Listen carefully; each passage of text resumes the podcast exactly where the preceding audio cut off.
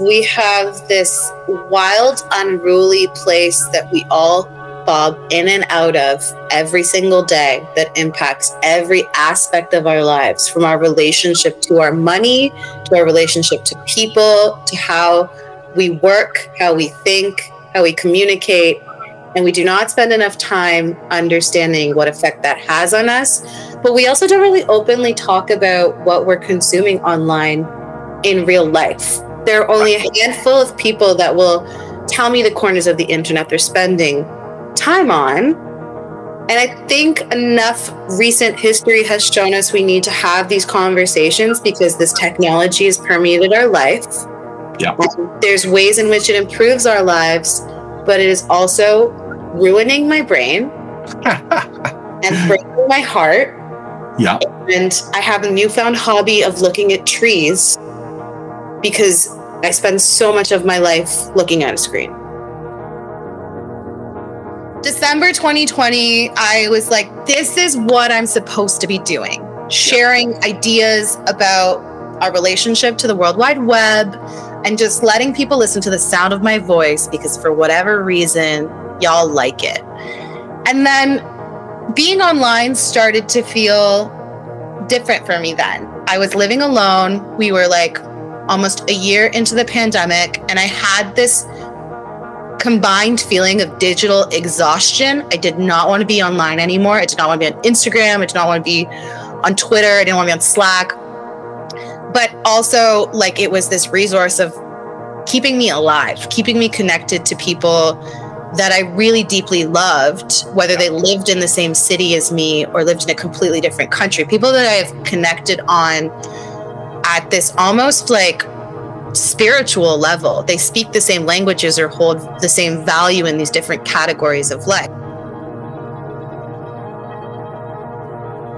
I am Melissa S. Hochbeki, a cultural ethnographer, creative strategist, community leader. And my new thing is to say, I am a woman of so many talents that I am still discovering them. I'm now a podcast host with you. And who are you? I'm Paul Lodden. I am a founding partner of a creative agency called Sister Mercy. I am a former current sociologist. I started my career in academia, and I studied digital culture throughout from the late 90s, starting like where I got really interested in message board culture and video game clans and a lot of this other stuff, all the way through to the dawn of the social media era, and then now beyond, where when I heard about closing my tabs and where I felt like we could collaborate on this was like, I'm very interested in the kind of hybrid real world, digital world, and the ways in which I've always long thought that the main objective of the internet and the things that happen on the internet socially were to impact the real world, right? Mm-hmm. And that a long time we thought about the internet as its own place that wasn't real. Mm-hmm. And I think that if you've been studying the internet and digital culture over the last, 20 years, you can see the impacts it's having on like reorganizing, even just like everything from our politics to our relationships, right? Yeah, 100%. So the way that we're all now mediating each other through screens. This was fueled by my personal desire and fantasy to see everyone's YouTube search history. Yes. I think that is one of the most intimate acts you can intentionally or unintentionally share with someone. And it's the true window into the soul is the YouTube search history. Right? Yeah. Like, what are you saving on Instagram? One time, on my personal Instagram, I basically asked anyone who was willing to send me a screenshot of their saved folder, and I would upload it and I would tag who they were with consent. So you could see how different certain people in my life were, where like some people were all about food and restaurants and they'd have all these different spots saved, and it was meant to be your main folder, not your categorized. Yeah. Then I have a lot of like designers and you know, animation artists in my orbit. So there was feeds that were just like motion design, 3D rendering, or typefaces. And then there was mine, which was like very lifestyle, inspirational, like the women I aspired to, maybe like scenic imagery of cities and countries I wanted to visit. Yeah. And my one friend responded, "So you're really into blonde women, eh?" And I was like, oh, like I hadn't even realized how much I'd internalized that as like some sort of like beauty or like sexual standard for sure. womanhood. Yeah.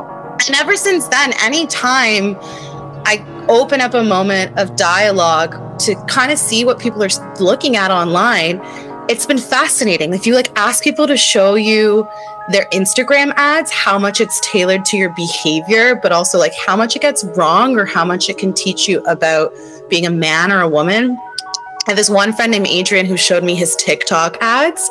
Yeah. And it was unlike anything I'd ever seen. Honestly, I felt bad for men if this is like how they're being targeted, but it was kind of like those like the underwear that you could put on to have like a fake butt.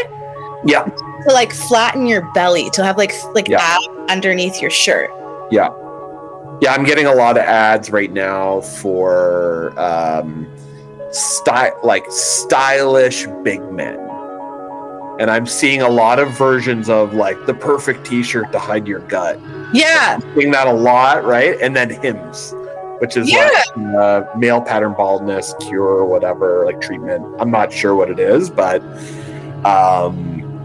yeah, that's like every ad I get on Instagram and TikTok seems to be a new way to try to like make me feel insecure about something new, you know?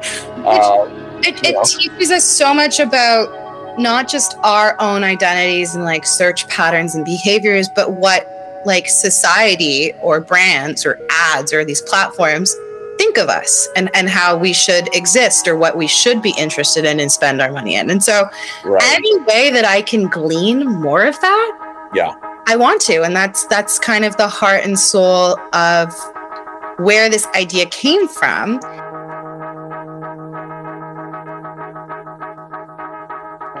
People like they don't put their phones away when they're having conversation in the present moment. They're like, the phones are on the table. The screens are facing upwards and you're seeing the notifications pile up.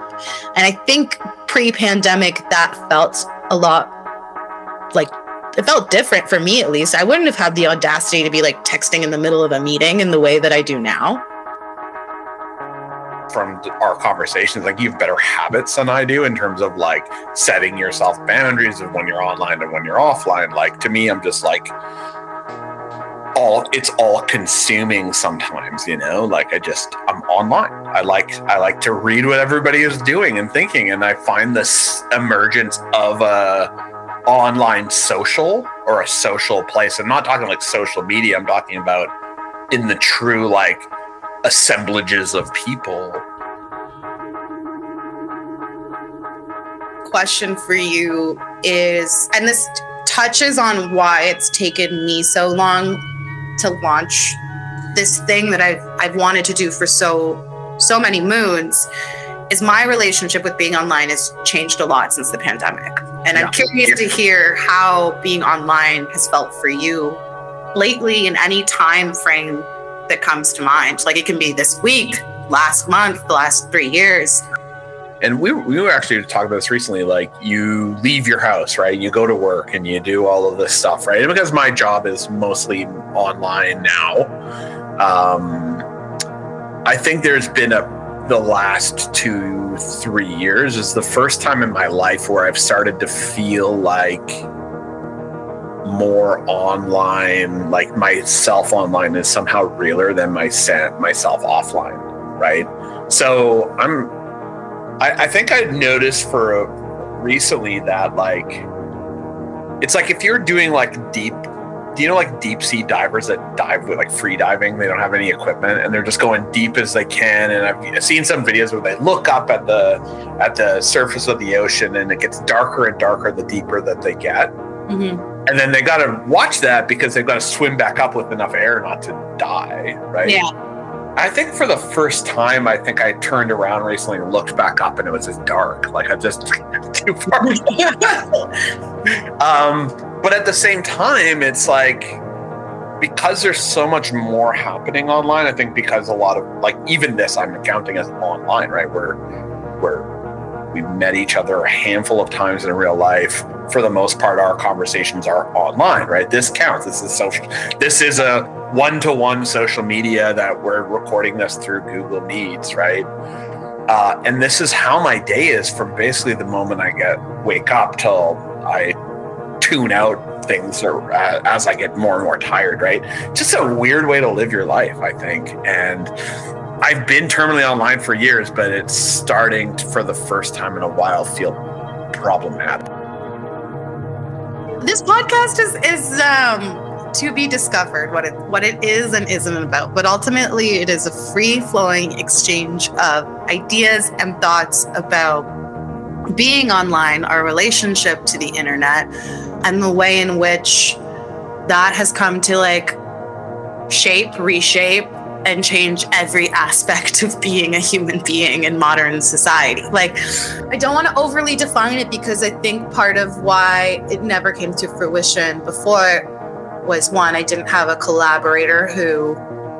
And then I found someone who's just as jazzed about this stuff in the same way I am. But there's like other elements to it that I want to explore beyond like finding people's search histories or talking about the way that it shapes society. Yeah, I love that. I think that's kind of what I'm excited to talk to people about what they're excited about, and for us to like look behind the curtain of the way that people's histories online and what they're looking at. I think it's exciting. I agree.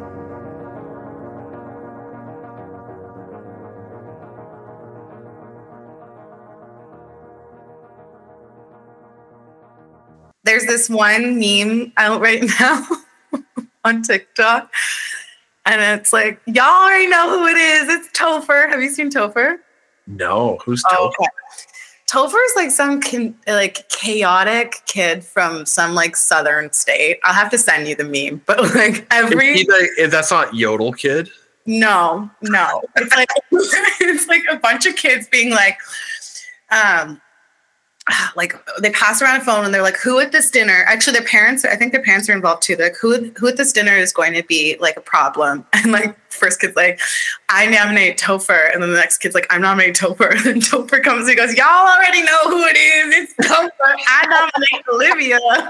Y'all already know who I am. My name's Topher and I thank Olivia.